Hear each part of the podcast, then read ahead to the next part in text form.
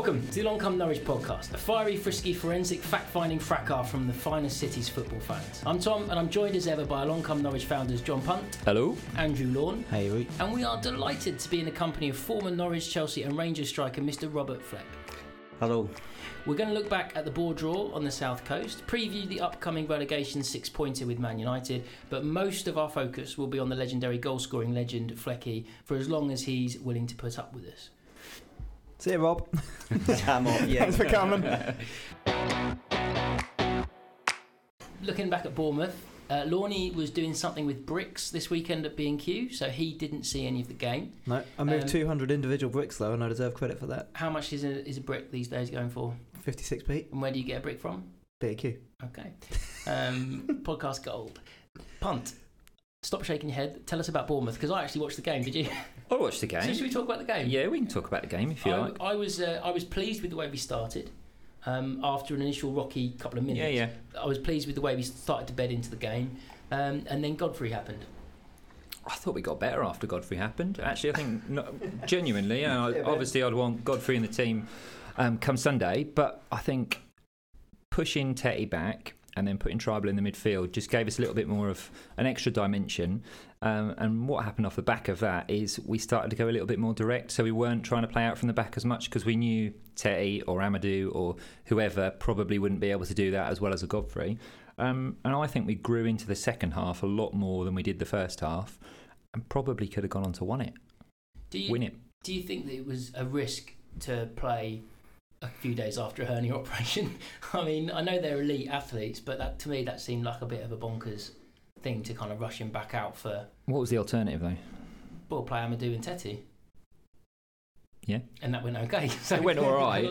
Yeah. But I mean, playing him went all right. But that's he got second, sixty minutes out of him. That's the that's the second time. Um, that's the second time that Tetty's been playing in a game when I've been thinking, oh God, here we go. Um, and actually, he's ended up both in the City game and the Bournemouth game coming out with, with, with huge plaudits. He's brilliant. Yeah. Absolutely brilliant. He's, he's working his way towards it. How far off a testimonial is he? Oh, he's done about seven years. Nice. Testimonial. Has he only done seven? Six or seven, yeah. He joined under Houghton, didn't he? So he's not that? played that many games this year, though, has he? No, no he hasn't. No, he's had a bit of an injury as well. Yeah. Um, he was slow to then... be full, fully up in, in pre-season, I think. Mm. But you need him for, for kind of giggles and bants anyway. I mean, like... You can't see him going anywhere else and kicking on. You can't see him doing a Wes and ending up in, you know, New South Wales or anything, or, mm. or going over to the M L S like a Hux, can you? I mean, I think it's going to be, if Norwich keep giving him contracts, then... He'll be back to Norway or wherever he comes from, isn't he? A Scandinavian country. Maybe. Yeah. He's been a long time now, so I don't know. How? What's the standard of Norway, other than their, their initial Champions League team? Do they Are they very good, the Norwich League, Norwegian League? No. You're asking the wrong people here. No. Me. I'm asking for it. No, it's no, it's no. Probably a good standard is probably the one Ipswich is in at the moment. Uh, okay, yeah, like non-league. It's so terrible. Yeah. They're currently losing, apparently. Oh, they really? Yeah. Oh, that's fantastic. So, um, did, did you say that someone had a hernia operation in Norwich? Yeah, so uh, Ben had a had a hernia operation uh, two days after the last Premier League game, and then ten days later, then suited up and played again. So, I mean. Uh, That's probably the first thing where we will we will we will make a comparison to the year in which you played. Um, maybe people would play through a lot more injuries than they do now, um, but at the same time, having like an invasive operation yeah. and then being playing again in a fortnight is probably maybe not as, as common without keyhole surgery it's, and all the rest. It of was it. keyhole, wasn't it? Yeah, with, with Godfrey. Yeah, but my point yeah. is keyhole it's, wasn't it's, available. Yeah, in yeah, yeah. Two was it? It was. Was it? How old about seven? How old do you think he is? I, I How old about seven? I think it's more a case of I don't know like how old keyhole surgery yeah, is. Yeah, yes. It's more just, my lack of science knowledge than my flecking knowledge. From brick chat to surgeon chat. It'd be interesting to know if there's anybody else done that. Whether the kid has been put under pressure to play because he's been struggling for centre halves or whatever, I don't know. I'm sure if he was a player, he would want to force himself to play and hurt himself even more. Yeah, I mean, we are we have been struggling obviously at centre back with an unbelievable number of injuries, and also I saw that. Um, I saw a couple of people responding to other um, chat on social media about, um, you know, we should have prepared for this. And you think, well, the only way you could prepare for four centre-back injuries is to uh, basically have eight in the, in yes, the squad. It's ridiculous. And, you know, if we would have bought all of those extras, then we would have looked insane. Then if you yeah. don't get four injuries, then you know no one's going to no one's going to get get to play. I think it's just unfortunate is that the injuries are on the one position. It's just one of these things that happen. So seven keyhole surgeries. What Something like that. Anyway, I can't done? remember. What did you have done during your career? Ah, I've had broken ribs, uh, P O surgeries and things like that, so on my knees, always on my knees. Yeah. So, other than that, fine. Avid days. Don't you don't you didn't rattle when you came up the stairs to, to do to do our chat or anything. So cool. No. Um, on the uh, on the back to the, the football of of of, this, of Saturday just gone, I still don't see any real cause for concern in terms of a relegation battle. Um, I think we are going to be there or thereabouts, bottom half of the table, as we kind of expected at the start of the season. But likewise, whenever you see other whenever you see other games, that that almost gives me more cause for for relief than. Um, than when I watched the Norwich game, simply because there seem to be so many teams that are wildly inconsistent.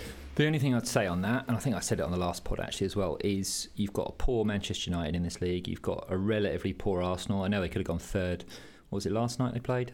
No, Monday, Monday. night. Monday night. Um, they could have gone third with a victory, but they look relatively poor. I don't think Chelsea will be consistent this season.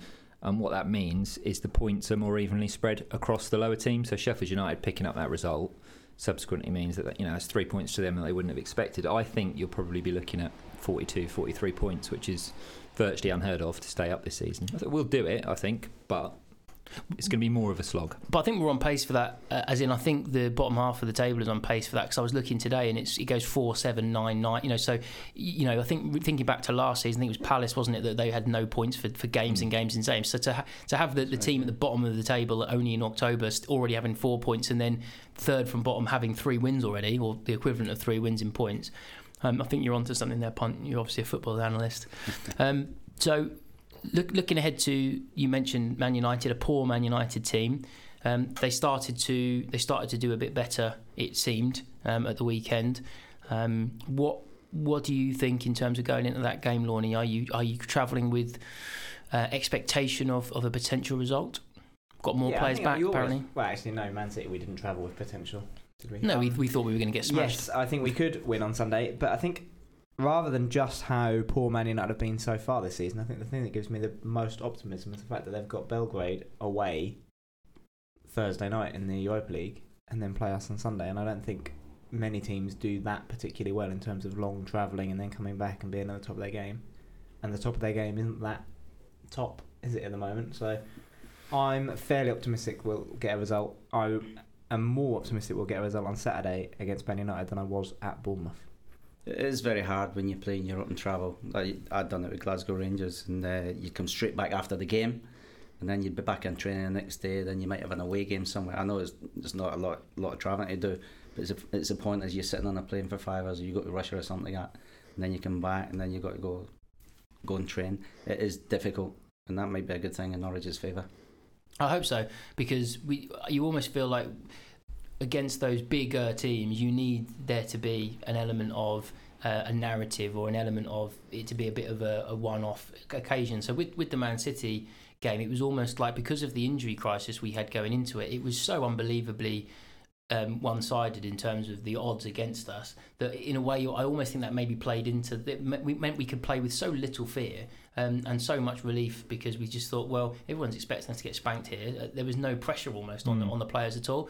So I think if, if you need something like, oh, a lot of travel, or they've got their star man out or something to, to give us a chance against against the bigger teams. But as we said after the Man City result, you just can't you can't any longer doubt this manager and this group of players to get a result against anyone oh. if they're on their day. No, I think the biggest factor of that day was, is what you say, everybody expected Man City to walk over them. Walk over Norwich, but I think the biggest factor that day was the supporters. It's the best atmosphere I've ever seen in that heard in that stadium, because I, I was at that game and it was absolutely magnificent. If they turn up again, uh, like that on Sunday, I says they'll get behind. The players will start again. Well, we had uh, we had a little bit of criticism, the, the fans, from uh, Stuart Webber. Um, do you want to pick up on that, gentlemen? I, I think, think it's fair game. Yeah. I think it's absolutely fair game. We were complacent going into the Villa game. I, I, I think I personally rocked up and just thought that we'd do a lot better than we did, and perhaps they didn't need us as much as they did. Um, and we, I guess the only mitigating factor with that is, and Farker alluded to it after the game, that squad was spent. They were running on empty. There was players carrying injuries, and he'd kind of kept that shrouded in mystery prior to the game. Um, and then... obviously it transpired that, you know, there was zero left in the tank and they needed us, but we didn't know that until afterwards. Um, so it's, that's a bit of a tricky balance. However, you know, we're trying to create a culture where we're behind them for ninety minutes every game, you know, all the time, making the kind of noise that, as Flecky's just, just talked about for Man City. Um, and how much so, more enjoyable is it? Yeah, of course it is. To go and watch a game in that. I'd, I'd rather have a few beers yeah. and have a sing song. Yeah. Than, yeah, you know, that's that's what going to the football's about, isn't it? But if the managers managers hiding injuries, that's fine. That's great. They've all done it. He should be still out on the Friday night. We want the same atmosphere. Please get behind us. Mm. We did.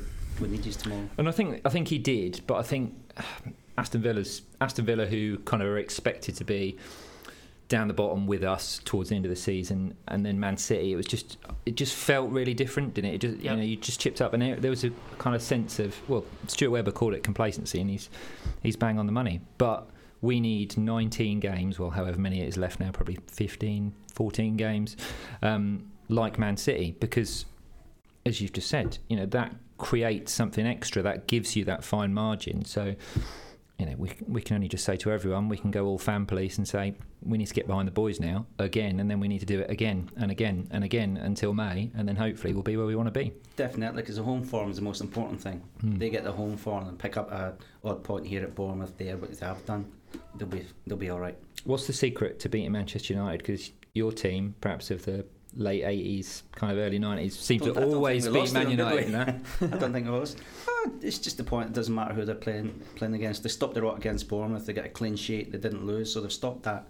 Now they've got to look forward again. And uh, because it's Man United, it does put a little bit more emphasis mm. on it, that you want to go and beat them, because it's Man United. Everybody doesn't like Man United, and uh, I'm sure they'll be all right. When you were playing, did you get that sense, like in the build-up to a Man United game, that it was a different game to Coventry at home or something? Was it like an extra? Of course it is. Of course it is. It's uh, you get an anticlimax, of, like Norwich beat Man City, and then they carried on. Then it's an anticlimax. We fall down. If you're playing against the Coventrys or the Wimbledons at the time, you knew it was different. But because it was Man United who were winning every at the time, you wanted to go out and beat them, because everybody wanted to beat them. And that, and, but we were just a hoodoo team for them at that time. We still love beating them. Well, we, we, we, we got we got three points, didn't we, against them um, two promotions ago. That was on the was that Houghton Pilkington the header. The Pilkington header was yeah, yeah and Houghton. Tetty away at Old Trafford as well. Tetty Topak. That was yeah, under that, Alex Neil. Yeah, that was a more recent yeah. one. So we have we have had, had some success against them of late. And Leon and Dean as well. God, that Dean was a day. Yeah, that was a great day. Yeah, I mean that, that was when that was when you. That's the sort of thing you point to and you think, if we'd have had Dean Ashton for that full season, like like Hucks always says, um, would have been a very different yeah. result. Yeah. Um, okay, so let's let's let's be bold and, and make some predictions for uh, for Sunday. Uh, Lorne, what is the score going to be? Um, I I can't see there being that many goals in this one, because I don't think Man United are that good going forward. But I also don't think we're going to score that many. So I will go for a nervy two one win. Punt. I think it'll be similar. I think I agree with you. There won't be many goals. I'd go one one Norwich. Can't do oh, that. Or one one Norwich, yeah. I was going one one as well, one, you one. Can't do that. One, one. guess, you guess get one one bloody day. one one, yeah, yeah. yeah. one one. Yeah, you, so you do one one with us equaliser, and you do one one yeah, yeah. with Man United equaliser. I, I take I take your um, yeah, hand off for, for for a draw, because I still think with with them and their, their, their history and the fact that the players know that they're not playing, you know, the, the crest that they're playing on the other, other team's shirt is different. Um, and... I don't know, I just still, I, I can't believe that they're going to continue to be ordinary all season. There's just too much talent in, in that squad, really, compared to the squad that we've got. I think they were, but I think they won't continue to be ordinary for the remainder of the season, but I think the factor that will play into that will be Ole Gunnar Solskjaer will be sacked. He must be two or three games away from the boot. I don't think he is. I think they're going to stick with him, because they accept that this season is a complete rebuild. But I think the thing that plays into Norwich's hands is they're coming off the back of their best performance of the season so far, and as you saw with Norwich and Man City, there's that kind of after the Lord Mayor show mm-hmm. type. I mean, if they're going to take anyone, it again. Surely it's going to be us. You know, uh, you, yeah, you, exactly. you would imagine they've they've just done they've just done that against the big, one of the one of the big boys. They've revved themselves they've, up for the big then boys. They've been to Europe done and, right. and, and yeah. you know, had all that travelling and, and tried to kick on in Europe, and, and then our oh, only little Norwich we we won't really need to bother against them. You know, that, that's how bad we're talking about Man United, that they've gone downhill so quickly. That mm. they were lucky, that you say how they took on one of the big boys, mm. Liverpool, yet they're one of the big boys. Mm. So we're on a level par with them at this moment in time. So I, anything, anything can happen on Sunday. Yeah, I, I think I think this season in the Premier League, um, other than perhaps the Liverpools and Man Cities, and I know ironically that is one of the teams that we've beaten, but with with those exceptions, and there'll be a couple of those kind of bogus results through the season. Mm. I do feel like this is this is much more of a topsy-turvy. Three points could go on any direction from pretty much third or fourth down. Yeah. In, in most in most most kind of games. I'd much rather be playing United at home on Sunday than I would be playing Leicester. Yeah. Yeah. Absolutely. Well, it's good because we're not, and you don't get to choose, so that's fine. That you know of. That would, if, if it turned out that actually we've decloaked the fact that the fixture computer is actually in the mess, yeah. We've got the we got we've got you here, Frecky. Now you don't like doing media and you don't like talking to, to people, so we're we're very very pleased that you know Punt's mum uh, and therefore have been have been willing to come and come and chat to us and have a cup of tea. Um, we've uh, we've got a, a little bit of business just before we get on to quizzing you about your life, career, times, and inside leg measurements. Um, we've got a new fanzine, um, number two. Uh, and we would very much like to point you in the direction of along come norwich dot com uh, to pick up your copy, or P W C's. P W C's, and it will be available very soon once Lorne makes his little visit there. Tomorrow um, morning. At Blades, so it'll be by the time people are listening to this, at Blades in Pottergate, which is the barber's, which is next to the posh trainer shop, I think. But the easiest place to, to get it would be along come norwich dot com. Um, and what can they expect in uh, this issue, fanzine number two, Mister Punt? They They can expect nineteen fantastic articles by some of the best and brightest Norwich City writers out there. Why nineteen? Just because that's how many people said yes that okay. I really wanted for the fanzine. Is and, it just and, a, top, I thought it might be a kind of, tribal thing? No, no, no, nothing like that. Um, interviews with City legend Ian Crook, an interview with former club chairman Ed Balls, um, Michael Bailey's written a bit for it as well, Stuart Hodge, who used to do the commentary for Norwich City Football Club, um, Karen Buchanan's written a bit, who was the who's a big City fan, um, Barclay, Lower Ender, um, and she's founder of four forty-two. Founder of four forty-two, yeah, I was coming to that. So, yeah, there's some really... You buried the lead there. Yeah. I think that's probably her biggest yeah, yeah. credit, yeah. So there's some brilliant people in there. It's a fiver plus postage, so essentially if you order online it's seven pounds fifty, but we think it's really, really worth it. So please support it because all the profits will go into the flags you see in the Barclay. And Lorne, speaking of flags we see in the Barclay, what have we got coming up we can look forward to? Are we making some strident efforts to um, arrange with the club some fantastic more displays to get that atmosphere jump in, jump in? Well, John is, because he's much more patient than I am, and I get toys out of the pram. So, yeah, John has had some very good meetings with the club. We've got uh, a new design, hopefully, for Sunday. So we're doing something different on Sunday. We had a great meeting on uh, Sunday. Mm-hmm. Yeah, you went to Colney. We went, went, in, went up to Colney and, and, and we've got some very good uh, potential new plans for how we're going to go about arranging said displays and, and having one point of contact to make it much easier for more of these fantastic ideas of yours to, to take fruition. And they're very, very keen now on pushing new stuff like uh, confetti and... Just, I sort of move away so we're not just doing flags every week. We're trying to do something a bit different each time, or at least occasionally. So, yes, I think progress is being made. We'll see hopefully something new on Sunday and some really different stuff in the future.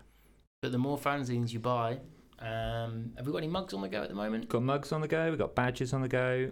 So everything will go into the flags. This guy will sell anything. Yeah, I mean, just, essentially. Yeah, yeah. Uh, yeah, I'll that, sell Lorne. Yeah, likewise. uh, we will, should we set up a, like a crowdfunder or some or an eBay um, for an auction? Take Lorne out for the Lorne, night. Ah, um, a dinner with no, Lorne. No, I meant to just give him full time. Like I think Joe would be yeah, okay yeah, with that. That's a hard sell. Yeah, that's like true, dinner, actually. You can give him back. That's yeah, better. Okay. So I reckon we'd get at least like two, three quid. You reckon? Dinner with me. Yeah, that's ambitious. Yeah, but do you, would they be able to expense back the, the, the meal? Because you you've got quite expensive taste, haven't you? So I'd be happy with a pizza. Yeah, in, in your own homemade pizza oven in your house.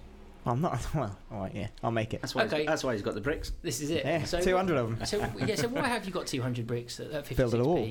Why are you building a wall around your pizza oven? No, uh, to keep some soil back. Okay. Where, where, where it, you're, you're going to edit this in right? My garden. I'm, de- I'm determined to find out more about about, about these bricks. Mister Fleck, uh, we, we've asked uh, some of our Nodgecast friends to ask some questions. I hand you over to Mister Punt, who's going to ask you some of the best of those questions. He's our very best reader. I may not like the answers, though. I'm, no, I may not like the answers, but I'm quite good at reading. The, you definitely hold the record now, Flecky, in terms of the amount of questions that we've had. So people are very, very interested in what you're up to and the old days and all of that. The You're also the first guest we've had where more than one journalist has said, how the fuck have you got Flecky to come on your shit podcast when he won't answer the phone to the paper? Direct quote. I'll yeah. tell you what, you're right there as well. Yeah. And they can stop phoning me because there'll be no one else now, so that's it. You'll be the last interview I'll ever do, guys. So thank you. Uh, a lot of pressure on these questions. Yeah, there is. So the first one is from Thomas Markham Uden from Barclay and Norwich. And he's asked, quite a niche question, what skills from your playing days have been transferable to working in a special needs school? Not a lot, really. Not a lot. I think uh, it's just something I've always been involved in. Anybody that knows footballers, they, they get involved in uh, charities and things like mm. that. And uh, they don't publicise it. Um, when I first came here, I got involved in one with, God bless him now, the late Roy Bloor. And uh, it was just something I was always interested in uh, ever since that. Okay. But is there not, um, have you not had the opportunity to maybe create space in the corridor by a quick turn, or, or be able to, there's nothing at all about being a fox in the box and that, that has, has come in, in handy in, in classroom situations? I imagine at all times there's one shin pad just lying somewhere unattended in the classroom. No, no, no, I don't wear shin pads, I hate them. I think it's, I need that, I need the cricket pad you more, were, than, more than the shin pad at school, believe me. You were just coming, tell you that. You were just coming to the end of your second stint at Norwich when I started going, and my main memory of you was running up to the snake pit and getting the crowd going, and there always being a shin pad just lying somewhere. I've just been lost at some point. The sock would always fall down, wouldn't it? Yeah. Yeah. So I imagine that's still how you are now in, in the classroom. Yeah, yeah. Um, uh, I love going in the cage. There's a kid, football cage, we call it the cage, and I love going in there with the kids and things like that, and uh, they just love n- not megging me and things like that. No, it's a kiddie thing. What? What? I can't uh, kick them though. No, no, it's, it's I mean, I don't know. I know about as much about um, you know keyhole surgery as I do about education, but I think kicking the kids is frowned upon generally. Um, what you're um, so you're now in this this kind of second career. Uh, at what you, you still have a kick about once a year for a charity game. And yes, you've got, and you've got one coming up on, on Friday. Friday so, yeah. so so tell us a little bit about about that on Friday. Well, this is a game for a young girl. It's uh, a few knocks out. A few ex-Norwich City players, myself, Ant Hall, Millie, Adrian Forbes, Cedric Anselin, uh, Simon Lappin, and a few other players are coming along on Friday, a young girl from Horsford who's got a brain tumour. So it was supposed to get played a couple of weeks ago, and but it got cancelled because of the weather. So Friday night, seven o'clock, the F D C at Bothorpe, be there please, because it'll be a great night. Fantastic. Um, you yeah, So you, you don't play as, as obviously as much? Um, once a year. Yeah, so uh, what... At what time did you start to think? Um, so po- post career, so you've already right. I'm, I've hung up my boots. I know I'm not going to be be playing anymore. Yeah.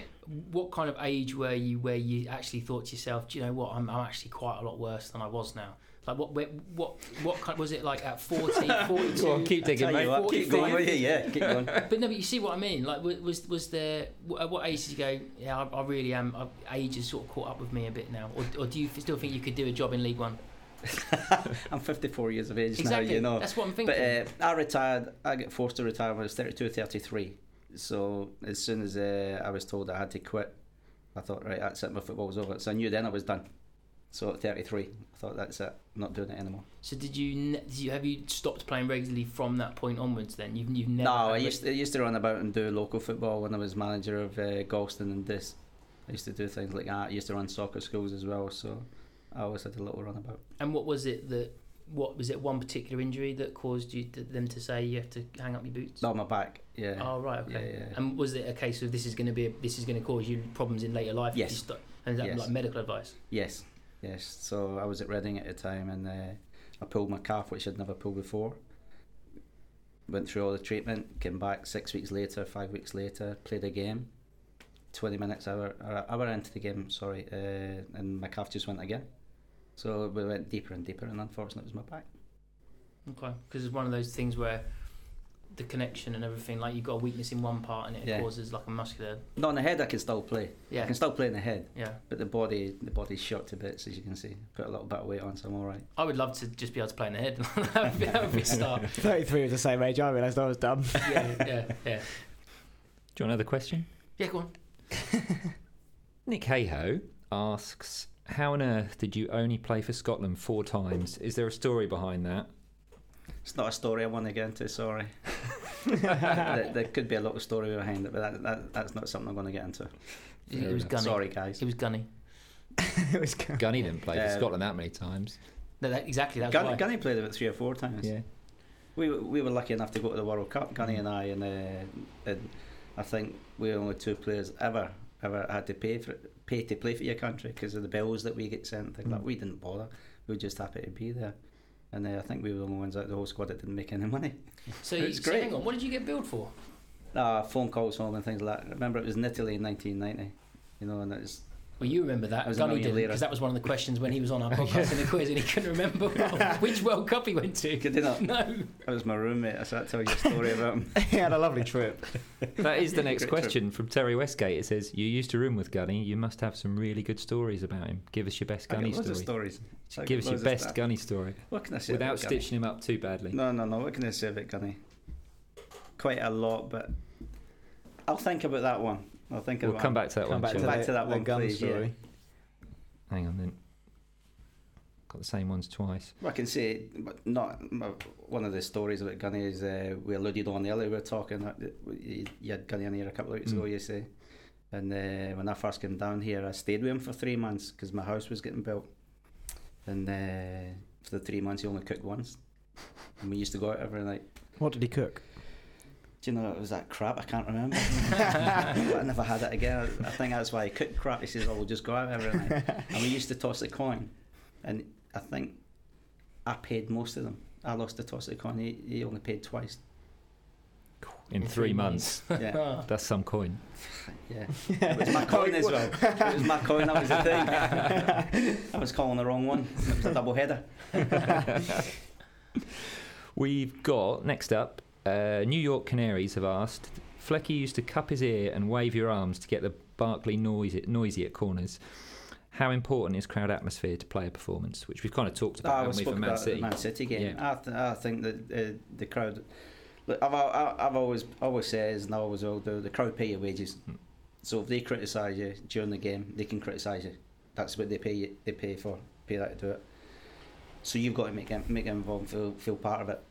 And I just used to love love doing that, and it was fantastic. And, and the response you got from it was absolutely magnificent as well. Mm. So I think they're a big, big part of the game today. Why do you think more players don't do that sort of stuff in terms of trying to rev up the crowd? Because it's very much like they're all robots now, isolated, aren't they? Yeah, they're it's very much an isolated incident, isn't it? You don't really get players going up to the crowd anymore and really trying to pump them up like you used to. No. And even in your day, like, you were the one who did it. Like, why don't you think more players do it? I've no idea, maybe it's the Scottish bit that comes out in me as well. But, you know, because you play to win, you're a winner, and uh, the fans come to watch you win. So you got to make them um, part of it, and then it gets into the players' minds, oh, hold on, they're, they're helping us through. So you get that little step further. Mm. And uh, I don't know why other people don't do it. They should do. I mean, you said about being a robot. I think I think some of the, if, they, if they're concentrating so much on... Um, what they're being drilled to do and concentrating on the game, um, I think that that the kind of robotic element can come out in some of the younger pros maybe, and, and you get that when you then do get them in interviews and, and kind of um, mic'd up situations, because they're they're so worried that there's something's going to go around the world, or, or someone's going to have a camera phone out, so you know they they don't want to be don't want to be caught out. Um, but it's the excitement that your heart's pumping, your head's yeah. going, you you win, might be winning or you might be losing, and then all of a sudden you say, right, come on. Doesn't matter what you swear on T V or not. Who cares? Well, that, you get picked up with that. But like Lorne yeah. said, when when it does, then when you, when you do, then get a player with that kind of personality. Like I remember Snoddy, again, Scottish lad, but you know Snoddy would fire up the, the crowd and have a bit of banter with the crowd at mm. times, and they they are the players that you take to. Um, Bradley Johnson was another one who we, we love in this in this neck of the woods. Um, who who similarly was was probably more beloved compared to the actual talent level. Yeah. He, you know, he really contributed to some good teams we had, but we probably preferred him to some of the players in the team at that time who yeah. were maybe slightly better footballers, but the passion that he clearly displayed and how, how into it he, he got, it gets it gets the, the players up. And to, to a degree, I do think, going back to the Villa disappointment and Stuart Webber saying about, about the crowd being a bit flat, you know, before before a ball was kicked, fair enough. However, maybe because it was the running on empty element, but there was there were some attitude issues I thought on the pitch on, on Saturday, where I don't think some of the players were really really bombastic, full of full of energy, and they, they, they were too many shrugged shoulders and heads going down in individual challenges, not even that, that resulted in goals. And pl- the crowd pick up on that, you know. Of course they do. You know, and yeah. you, it, it it does, but work both ways. But as we've always said, you put the effort in early on in, in the game, because you were doing it in the concourse, so put the effort in in the first few minutes of the yeah. game. And then once you get to the stage like we do with Man City, where you're cheering every throw-in that goes your yeah, way, you know, cheering every offside like it's a goal, um, cheering a tackle like a penalty, then then that's kind of infectious. And you go, oh, we're just cheering everything now. We, we know, we're cheering every, every success. I think, if you ever noticed when I done, I was probably having a bad game. So I just go to the crowd, come on, get behind us. Oh. Just was the shit. No, I'm only joking. You've never had any bad games. yeah, yeah, more bad than good. Roy, what we got next? Chris Guns asks, oh, I'm not sure how to ask this actually in a, in a tactful way. No, actually, it's Chris asking it, so he can take the flak. Um, so he says, I know Flecky loved his chips. Would he have been better today? He's frowning, Chris. Yeah, yeah, yeah. Well, oh, would Chris you have been better today you, on the modern footballer's diet? And more to the point, could you stomach it? Uh, the answer is, I didn't eat a lot of chips. It was Chinese. Okay. And what's your favourite Chinese? Uh, like dishes? Anything, anything. Oh, really? Was it just yeah, it was a mixture? Yeah, I can just mixture. Whatever gun he chose, yeah. and you pay for it. Yeah, yeah, yeah. yeah. I love chips from a Chinese. Yeah, I think Chinese uh, yeah, shop. Yeah, yeah, they're the best. They do excellent chips. They fill, they fill you up, and I, I see. I don't tend to go chips with Chinese. So I think if I'm having a Chinese, I need to eat food that is at least relatively from China, even though, you know, maybe it isn't the most authentic Chinese cuisine we get served in. No, but you're going Chinese chips. No, Chinese, Chinese chips, Chinese decent. Chips. Yeah. And you like, dip them in the dip them in the curry sauce, or dip them in uh, in sweet and sour sauce. Curry. Uh, not curry dipping sauce. Them in anything. Yeah. Just salt and vinegar. Yeah, I'm curry sauce as well. Curry, curry sauce. I reckon curry sauce. Curry yeah. sauce all day. But anyway, no, I wouldn't want to play football today. I would, wouldn't. I wouldn't think I, that I would have had the fun that I had when I when I was playing. Because mm. it's, uh, it's anywhere you go now, people just take a photograph and do what. You have to be careful what you eat. You have to be careful where you go. Sorry, I had a good life when I was playing. I wouldn't want to change that for anything. I'd carry on eating my chips as well. Oh, here we go. This isn't really a question, but I wanted to kind of touch on this. So Ian Gabelli, Jabelli says, not a question, but my mum was such a huge fan of Robert. She called our, f- our cat Flecky. She did tell him once the look on his face was a picture. Sorry, Robert. So now my Uncle Barry also had a rabbit called Flecky. So how many people do you bump into that have gone, oh, I called my cat Flecky or my dog Flecky? There's, or... there's, there's been quite a few rabbits. Mm. There's been quite a few rabbits, uh, a couple of cats, but it's it's just nice. But they've never called the kids after me, so I'm a bit disappointed. They might have gone for Robert, you know. Yeah, who knows, who knows. But no, there's been quite a few, so mm. it's quite it's quite nice that actually. It's quite nice. Yeah. Do you think the do you think when you were a professional and therefore were able to go out for a drink and, and basically socialise and not worry about it? I mean, we're talking. We're talking about animals now. When no, are you going no, back to drinking? Yeah, I'm going back to drinking. uh, this is Tom. He'll just go all over the show. Yeah. Let's all just go. Podcasts. Let's go back. Let's go back to chips. All no, right then. No, no, so with with um, great T V program. Yeah. Yes. So w- what we what we we were talking in the week after Madison, um, James Madison, formerly Norwich player, now at Leicester. Well, he uh, he didn't go on England duty because of, of an injury or whatever, and and um, he was excused. He was snapped going in a casino the night after or the night of an England game that he couldn't play in. Um, and Brendan Rodgers was giving him, um, trying to give him some slack, saying, "Look, young professional footballers can't go out anywhere. They, you know, they they're not allowed to stand up too long. Um, they can't go for walks. They have to rest their legs. So, you know, there, there aren't that many things that they can actually do to pass the no. time, um, and they have to have such set things. And uh, so, do you feel that you got a certain type of adulation, and uh, you were able to have nicer interactions maybe with fans because you weren't worried about camera phones suddenly coming out, so you could have a chat over a pint or a bag of chips with someone saying, "Oh, tell us about the game on Saturday"? I've done that many times, yeah. But you see what I mean? Like, yeah, like of, do, you, of do you feel like maybe the players of because yeah, okay, well, you know, it wasn't hundreds of years ago that you played, but the point is, it was pre, it was pre um, internet, it was pre yes. smartphone, and therefore, yeah. do you feel that your experience of getting fans to love you partially comes from actually we could go and have a chat with Flecky? We can mingle with them. Yeah, you used to see the players about out and about, even in the mm. late nineties. That yeah. used to happen. Yeah, yeah. But, but that's that's the thing. Young kids today, they they can't go anywhere. That's the thing. They're seventeen, eighteen. That they've got a job now that's it's twenty-four hours hours a day. When you when they get scouted, the the clubs go and see where do they go on a Saturday night, Friday night. What do they do at night? They actually have people sitting out of the houses following them about, mm. like private detectives and things, mm. and, that, and that's wrong. That's that, that's not a way of life for a footballer. They should be allowed to let their hair down and be allowed. The boy Maddison, whatever, England didn't want him. He was no use to England, so he had to go back to his club. He's like thought, oh well, I can't play, so I'll go a night out. But what's wrong with going a night out? Yeah, I mean, I think I think it is a. Um, I think they're they're taught and they're trained. They're given media training and they're they're told to be, um, you know, wary of it. But I. I I personally agree that um, when I when I hear when you hear stories of oh so and so went out on the lash and so I think well yeah because they've just played football and and I and I've been in plenty of bad but enjoyable football teams mm-hmm. and part of the point of doing it is because you then go to the yeah. pub together afterwards and the banter and the, and the locker yeah. room and stuff and you know I'm you know I've just stopped doing just stopped doing Sunday football. Um, After after you know loads of years of doing it, and I'm what I'm missing more than anything is the lads. You know, lads, I'm, yeah, you know yeah, I don't miss get, I don't miss getting rained on. I don't miss don't miss February. You know, eight o'clock in the morning, put my boots on. What what I miss is the jokes and, and the banter and what have yeah. you. So, what I, league are you playing in? This kicks off at eight in the morning. Well, you have to get up at eight when it's Not cold. Put your boots on. He's then, so then. keen. He drives. Yeah, yeah, yeah. It's the only way I get picked. I have to, I have to shut up. Yeah, please. I put the nets on already. Please, please sir, can I have a go again? I'll try and kick it in the right direction this time. But um, we. We we used to go out all the time. It was great when we used to have uh, team meetings in the city somewhere. But that, that was fine. After a game on a Saturday, there was always a clubhouse you'd go into and you'd meet your family and have beer there. Mm. There was always beer there. Now there's not there. You can drink after it.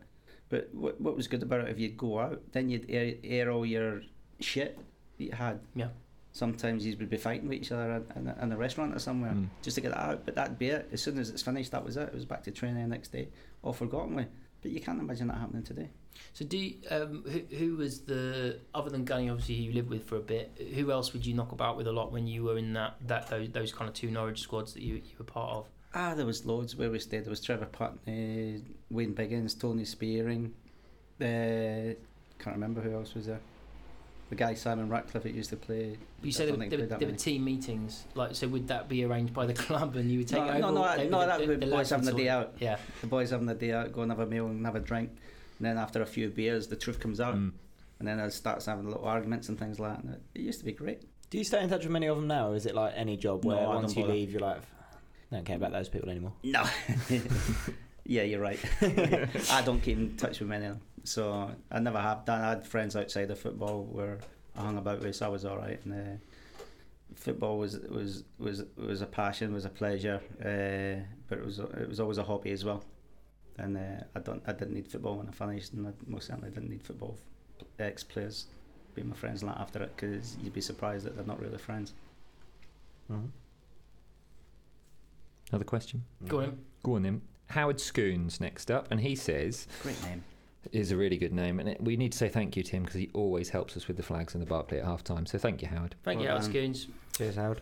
He asks, "How much are you enjoying your nephew's success at Sheffield United, and are you jealous of the money he'll be making compared with your time in football?" No. Well, the first question, yeah, he's great. He's doing fantastically well. Uh, am I jealous of him? Definitely not. I guess it, he's kind of said too no. strong a word, but it's a completely different landscape now, isn't it? Where these footballers just won't have to work again. You know, they'll be set for life. Is there not a part of you that thinks, God, if I was born ten years later, then is not that, at all? Is, yeah, not is the other all. side of that coin the fact that, as you say, you couldn't go mm. no? So the price that you pay for getting that money is not having it's a social life, life, and therefore they've not got a social yeah, life. It's not they can't it. go anywhere. Where can they go? But. Uh, Yeah, young John's doing very, very well. Very pleased for him. Mm. Very proud of him. And no, I'm not jealous of him at all. Not at all. Cool. What we got next? Winston Gallagher. Oh, I remember this That's as well. That's a good name as well. Mm. He's a good lad, Winston. He asks, "Did you ever pay for the Mars bar that you nicked from the old boy with the sweets trolley while playing in goal during John O'Neill's testimonial match? And I remember you doing it." Do you know the amount of people that can remember that is unbelievable.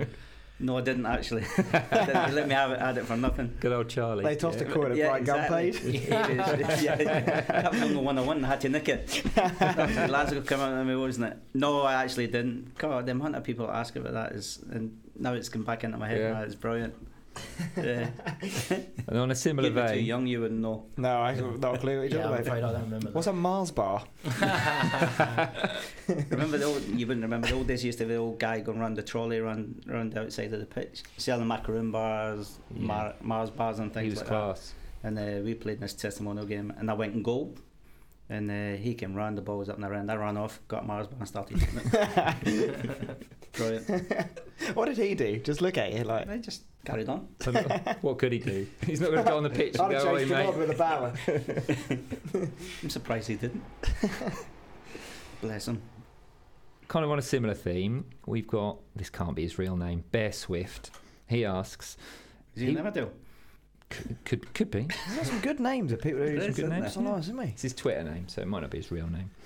But he was a ball boy for a game between Norwich and Spurs at Carrow Road, and you, he was sat behind the goal in the first half, watched as you helped yourself to a swig of Erik Torskvekt's bottle of water, and he was not amused. He said, "Do you remember that? And was it mind games just trying to wind him up, or was it just the nearest?" I ain't got a clue. Oh, honestly, sorry, I haven't got a clue. Is that the kind of thing though that you you try and do, kind of get in people's heads? Because you is, were a bit of a wind-up merchant, weren't you? Yeah, yeah, yeah, yeah. Of course, of course. You got to get in people's heads. That is another thing that I think is from, from watching football through the nineties. It does, uh, you know, with your, your Vinnie Joneses and and, and and all of the other smaller incidents that wouldn't necessarily go ahead, but you'd only see them from from the from the stands. There, there aren't four hundred cameras. There weren't four hundred cameras every yeah. game.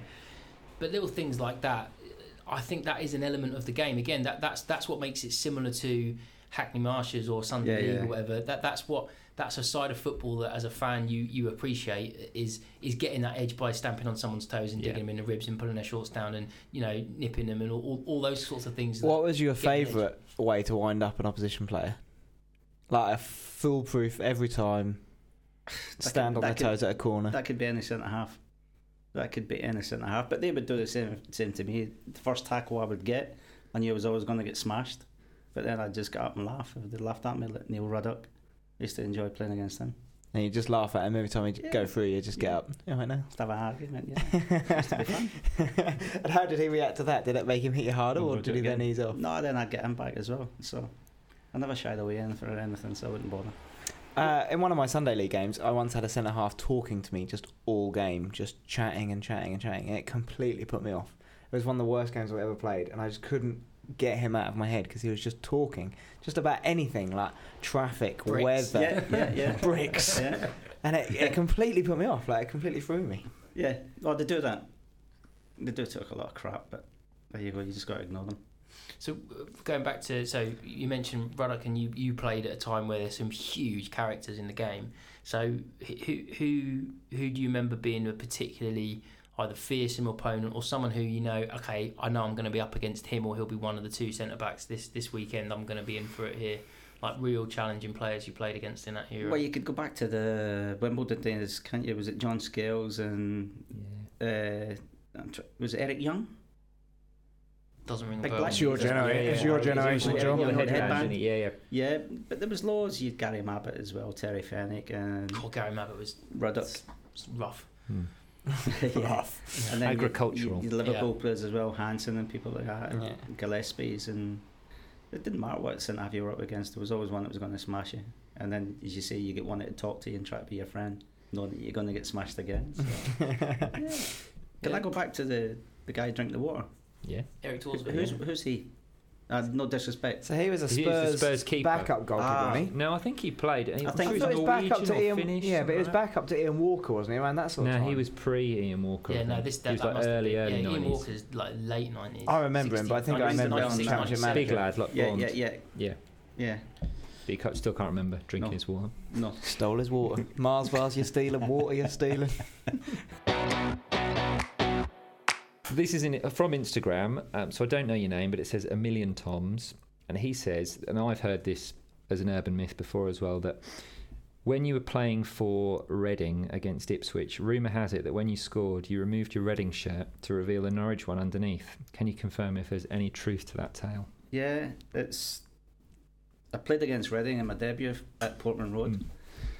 Didn't score, and it was it was at Carrow Road where I done it. where we warmed up, where we used to warm up. Mm. When I played for Norwich, yeah. it was against Ipswich, we used to warm up. We used to have our names on the back yeah. for warm-up tops. So I says to the boy, I says, right, we'll go, we'll have a laugh. Watch me have a laugh. So I put my name one underneath, and then I put a blank one on top. So they ran out, and so they all start singing, start giving me a bit of stick, who the effing hell are you? So I go, I got, ran up, ah, you wanker, you, who the fuck are you? And things like that. So I was like, all right, so I took the top off with my name. That's me. So that was great fun.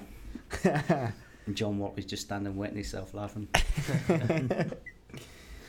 And you just talked about coming back. So Sam Pitcher asks, how was it coming back after the move away, and what was the major difference between perhaps the, you know, a team that you'd left that was really, really successful, and then a team that was perhaps struggling a bit at that point? It was, it was, uh, it was always always my choice to leave Norwich. I would, I, that'd been on for two years. Me me going to Chelsea, so it wasn't a spur of the moment thing. That'd been on for two years mm. before previously leaving. And to come back, that had been on for another six months as well. And it just took its time. And coming back, the difference was probably Mike Walker had a team that ran himself, so they didn't really mm. need the manager. The only thing he'd done really good when I left was buy Mark Robbins, mm. who came in and done absolutely fantastically well for the club. But the players actually ran the team. The team has just been there for years, all the guys, and they ran it. So it, Mike Walker was really lucky to get them. Uh, coming back, Martin was there, and then there was just a completely different feel with it. It was a different man, different training methods. Mm. And uh, when I came back, again, I go back to you go back to your knee injuries. I was struggling with a knee injury, but I was playing. I was all right. I could still play one hundred percent. And Norwich were a bit heeing and hawing about whether to get me back after going through my medical. And Martin turned around and says to me, "Robert, can you play?" I said, "Of course I can play." I said, "I won't have any problems with any." He says, "All right." He said, "I want to sign him," and he signed me. And uh, the training methods were completely different. Mm. It was back to old school and things like that. And uh, he was uh, just an honest guy. Mm. So Martin O'Neill's training methods were more old school than Mike Walker's? Yeah. Really? Was in, in what in what in what regard? How were they more old school? I, I, because I think, as I say, the boys ran the team. Mike would come out and say, "Right, this is what we're doing," and go through it about what we had to do. And I can remember at times uh, the boys arguing each other. I'm saying nothing, and oh, it's disagreeing, and things like that. "No, this is what we're doing. We'll do it this." We'd get together, some of us, and say, "Right, we'll do it this way," which is the right thing to do. Uh, but with Martin, it was you knew where you stood. You're like, "Right, this is what you're doing. You're going to do this, do that. Don't change nothing." And uh, he was quite a hard man. Do you think he was? Had taken what had taken from sort of Brian Clough and had basically just replicated that. Yeah. I, I I think he probably had, and uh, I think he he played enough games and he all around the world with Northern Ireland that he's picked up a few things as well. But what he's done with Brian Clough as well is like, "I'm the boss. This is what we do." Uh, he wouldn't come out. The uh, is it uh, Paul Franklin and there was another uh, Steve. O, I can't remember his name. It was it's just, they would come out and take a warm up and thing like that to all the training. And then Martin would come out about an hour later, right? He says, "Right, this is what we're doing." Um, and unfortunately, he left, didn't he? When we were in a good position to go up. He did. Yeah, yeah. yeah. yeah. Well, after we were kind of up towards the top of the league, that and was, then yeah. That is the first. That's the first departure that I remember feeling, uh, knowing enough to feel really angry. If you see what I mean. So, so we were we were as players as well. Yeah. So so previously to that, I hadn't. You know, I was too young to really get it, and it was just a case of, "Oh, that player I like doesn't hear anymore," or yeah. whatever.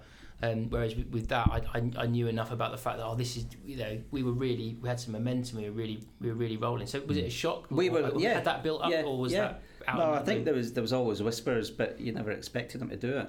And. Uh, I think whatever what the cause was, I, I think that like, it was Dean Windass or something. It was because yeah, of him. Right. Yeah. But deep down, when you think about it, I don't think it was because the fall, the ne- our next game was against Leicester two days later, and then we went there, and then you found out who's getting the job. Mm.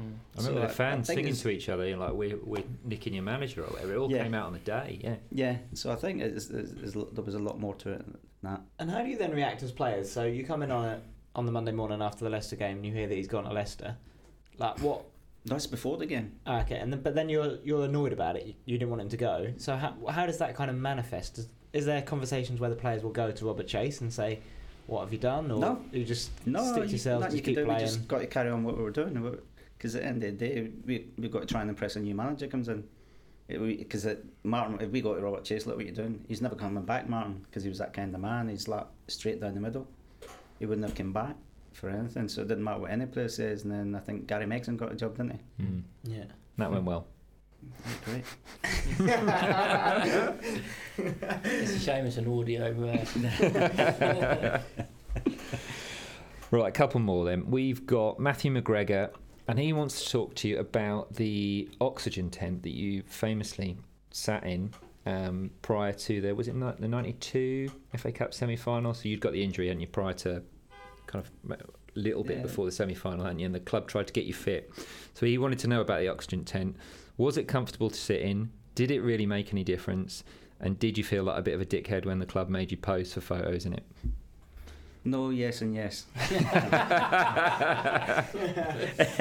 No, it, I, it, it happened, uh, I think it was either Neil Ruddock or Glenn Cockrell that broke my ribs against mm. in the quarter-final replay against yeah. Southampton at Carrow Road. And uh, so the manager says, oh, you won't be playing till the semi-final. It was a stamp, wasn't it? Aye. Yeah, I remember it. Yeah, yeah. yeah. So anyway, my dad was furious, they, on his feet for ages about that. They came, they came up with this idea. It's right in front of us. Yeah, was it? Sorry. That was a great game as well. A really good game. It was. Yeah. Well, it was a great game to play in. You, you need to look that up. That's what, game. Oh, yeah, absolutely. It's one of my. It's one of my. It's one of my. It's one of my, it's one of my earliest um, understanding, uh, like the passion and the rage of my dad. Um, remembering how furious he was and and uh, how uh, just remonstrating with the fact, because there was nothing done referencing it, and yeah. it was after five minutes as yeah. well. You know, it was so early in the game. But then again, later on, uh, what's his name, Letizia gets sent off because he tried it as well. Yeah, well, he he, he tried like a kick backwards, didn't he? Like a yeah. backwards, like a back heel. Tried, he wasn't. Was it John cle- Polston? He wasn't clever enough to do it. Was it Polston? You know, no, he kicked me. Oh, was it was you again? All oh, right, oh, yeah. All right. Maybe there was another. Oh, maybe it was a Cantona that did that did Polston. There was all sorts going on in that game. But you think you come off, you got broken ribs. No, this is and you're like, right, hang on. I think Cantona kicked Polston. We've got three weeks until the semi-final. Never thought about the semi-final. I just wanted to win that game. So when, but when you then come off from that sort of weekend training, they're saying, right, we're going to stick you in an oxygen tent. Like what? Talk us through that. But well, the thing is, they come up with the idea, and uh, Tim Shepherd, the physio, he says, we're, we're looking into this. Someone said there's an oxygen tank. Oxygen. Oxygen tank, sorry.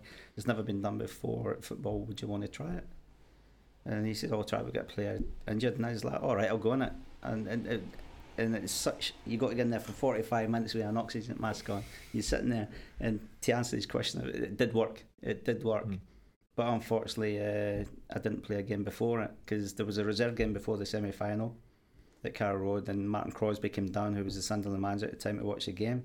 And I asked, asked the manager at the time, Dave Schreiner, you've got to play me forty-five minutes. You've got to play me. I haven't trained mm. for three, four weeks. I says, you're going to play me in the game? I says, I need to get the rust off. He's like, Robert, don't want to, want to, want to pretend you're not going to be fit. So I'm speaking to Martin Crosby. He says, you've got to be fit for, for Sunday. And I'm like, yeah.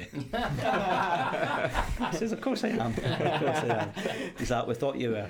Because him, him and the gaffer were, were friends as well. And the gaffer's telling him, no, he's not going to be fit. He's struggling. He's only fifty-fifty. I'm like, I'm fit. And it was brilliant. And, and, and honestly, and that's that's the sad thing about it. I wish I had played forty-five minutes because I was shite on the game. And that, that, that was heartbreaking. It's the only game I've cried over was that game.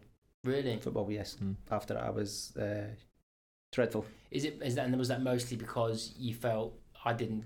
I didn't play to my best, and it would maybe maybe would have been different if I'd have I, been one hundred percent. It could have been, but uh, I still think with the chances to win it, if Chris Sutton was probably another year older, I think he would have scored two or three goals. Then I think he'd he'd, he'd done really well, but he had a couple of good chances, and they had one chance. I think John Byrne, who was scoring every round, wasn't it at that time? That's right. Yeah.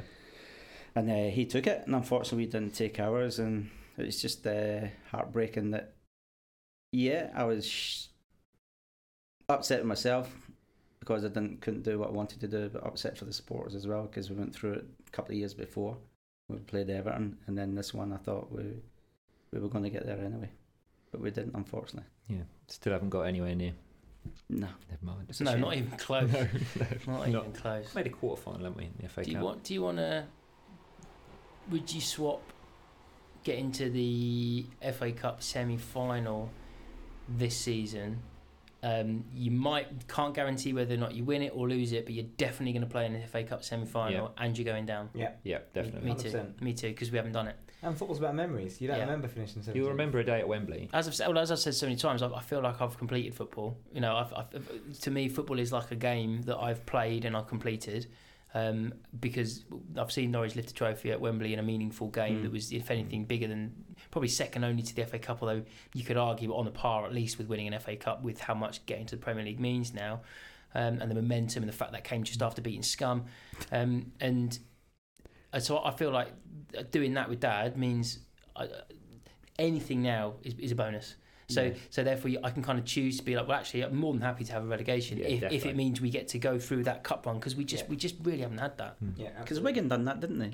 Yeah, they went yeah, down didn't they, when they won the F A Cup. They won it as well, didn't they? Yeah, they won the F A Cup, yeah. Yeah.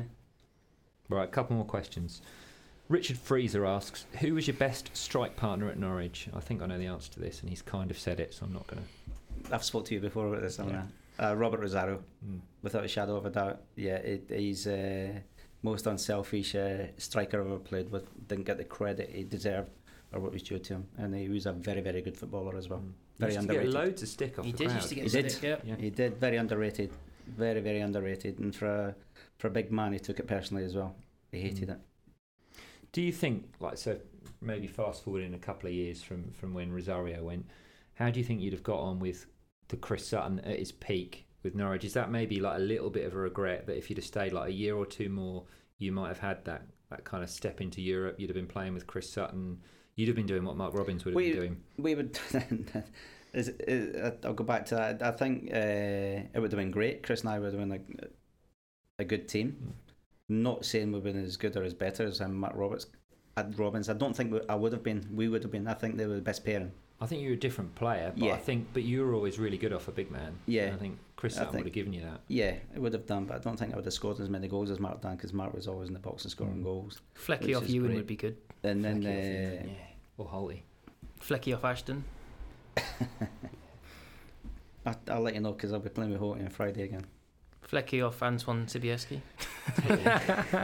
Didn't work with Arturo Lupoli, did it? Chris Brown. Wow, Chris Brown. Brown. Bloody hell. He was awful. But the thing is, as I said, I was uh, two years known I was going to Chelsea anyway, so... But you say that. Fun. So we've talked about this before, and the, it kind of there was a move to Spurs that perhaps nearly came off, and then... That was the same to... same day as I was going to sign for Chelsea. I, I just uh, respect, I went to speak to Terry Venables, and uh, went to speak to him, and said, I says, I'll go to the toilet. But I was no family, I wasn't going to Tottenham, because my heart was always on Chelsea. And there was a what pre- was it about Chelsea that had your heart set on it? It's just that they, they persisted, they persisted, they persisted in wanting me. And uh, it was I was on holiday in Cyprus two years before I signed for them, and they'd sent someone over, they'd agreed a fee, and I near enough just did my medical in Cyprus. Then it fell through, then if, next year we played them. Uh, Bobby Campbell, like Robert was still wanted by you, was still here next year. Ken Ken Bates still wanted me, so... So, that, like, yeah, fine, fine. So it was all right, and obviously Andy Townsend was there, so I spoke to him quite a, quite a bit through the season as well. So it was all right. But going back to that, I went to the toilet, and uh, there was a there was there was a press man there who I knew. I asked him what he was doing. He says, "Oh, you're coming to sign for Tottenham. There's twelve other pressmen through there." And I just walked in and says to Terry Venables, "Thanks very much, but I'm going. Thanks, but no thanks." Dirty. That's football. It is. It happens all the time. Mm. You'd be surprised at what, happen- what happens. We always do this for every podcast. We ask the guests to pick the best question that you've just been asked from the listeners, and then they kind of win some Long Come Norwich merchandise. Can you remember any of them? I can't remember any of them. Money can buy merchandise. Yeah. That's what they win. I'll go with the Eric Torsted one, only because I didn't know who he was. I could remember who he was, so... Forgive me on that one, Eric. There you go then. Get in touch if you ask Sorry, that question, because I'm not going back through my phone to find out who it was. He doesn't do admin.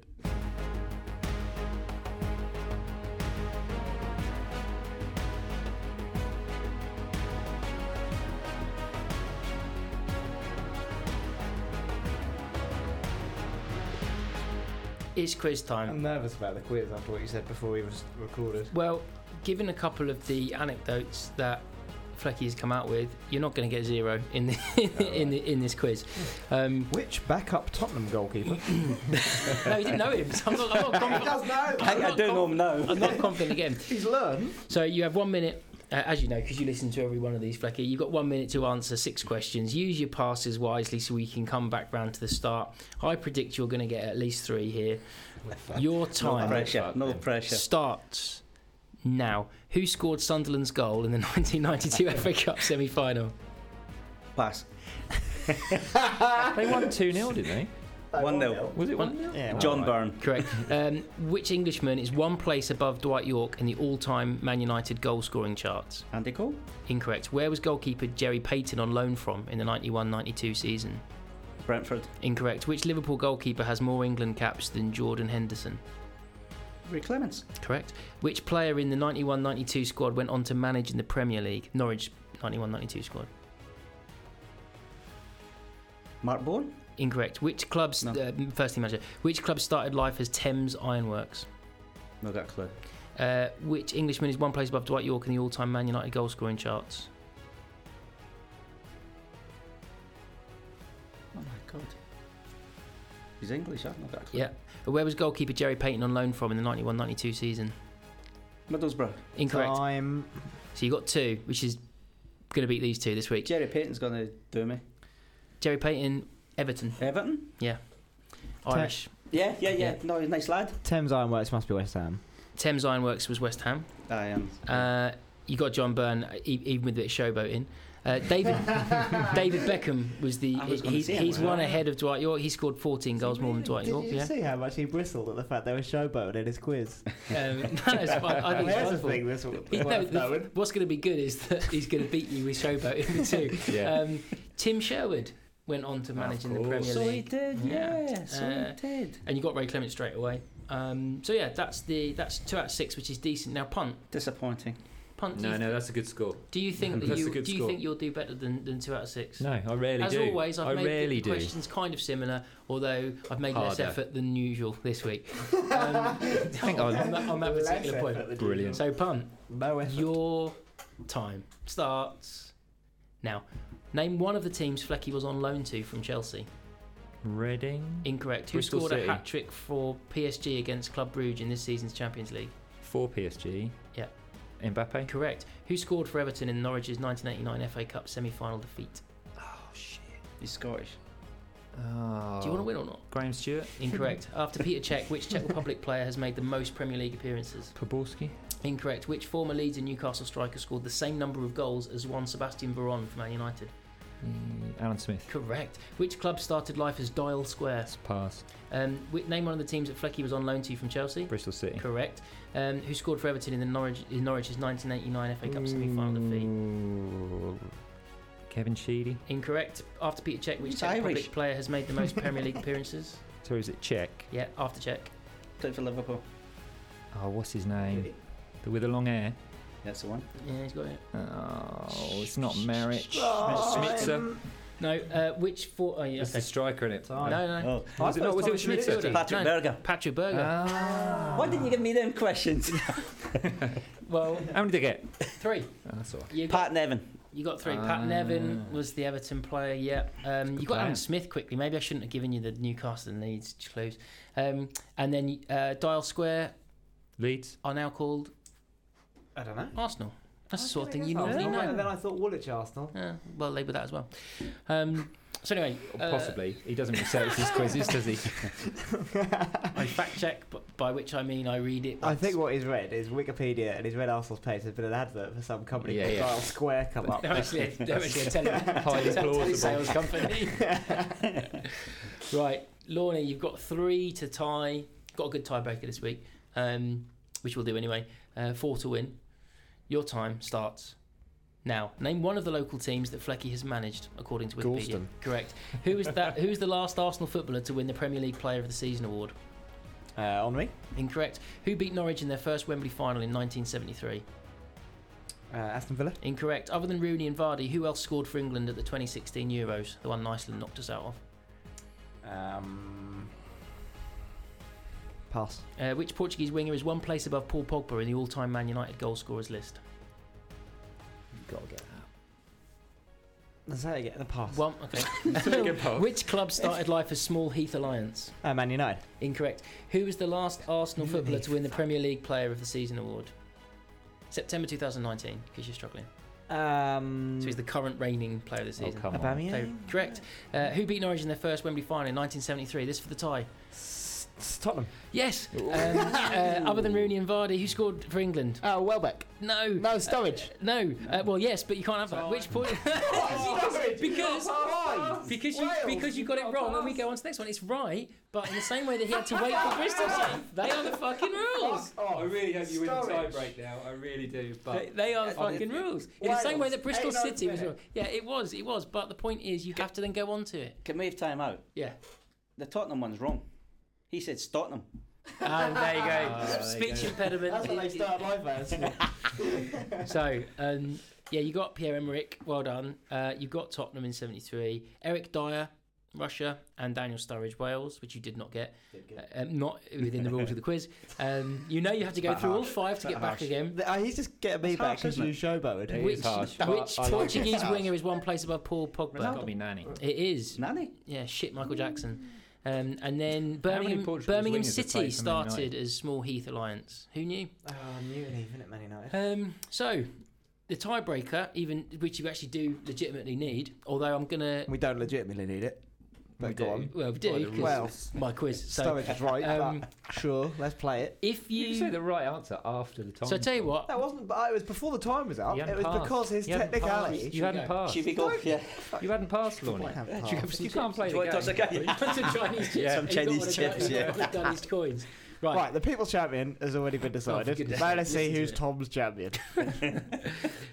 Oh, fuck it. I don't hope you win. I'm going to go to you first, Punt. If you add together all of Flecky's Rangers goals with all of Flecky's Rangers appearances, what number do you get? I'm puzzled. So, so he played a certain number of times for Rangers and he scored a certain number of goals for Rangers. Add co- those two numbers together. Okay, I'm going to go for... According to a single internet source. one hundred twenty. Uh, an exact no, number. At I need an exact number. You're not giving them one or two in between? No, no, no. They've got to go. No, no, whoever's closest, but I'm not having higher or lower. It's yeah, got to yeah. be an exact number. Um, one fifty. Tom's champion is Punt. It's one fourteen. That's very close, one hundred twenty. one hundred fourteen? Uh, yeah, one hundred fourteen. So something, something like eighty-nine appearances, and then it was around thirty goals or something like that. Around. No, I haven't written that bit Brilliant. down, but it, it adds up to one hundred fourteen. I think I remember the eighty-nine. You're, you're sore about it, but they are the rules, and they've always been the rules. I'm not Which is sore why about you it. get Punt doing things like answer, pass, pass, pass, pass, different answer, pass, pass, pass, pass, pass, different answer. I'm not sore about it. Take it seriously. You should have asked me when I made my debut and when I left. I didn't realise that I could. When did you make your debut? No idea. That is all we've got time for. Please leave us a review and a rating on wherever you get your podcasts, because it helps more people hear our sweary ramblings. So far we're on four point seven stars and no one has criticised the factual inaccuracies of the quiz. Uh, no one has said Lorne is their favourite, so both Punt and I are satisfied with that. Thanks for listening. Enjoy the United game and mind how you go.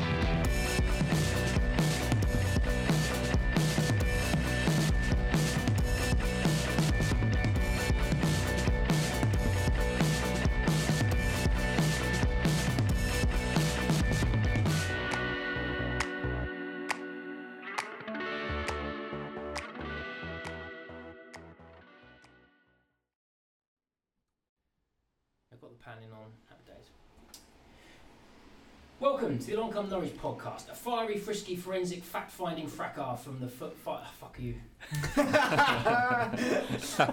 And now takes a turn. Welcome to the Long Come Norwich podcast, a fiery, frisky, forensic, fact-finding fracas...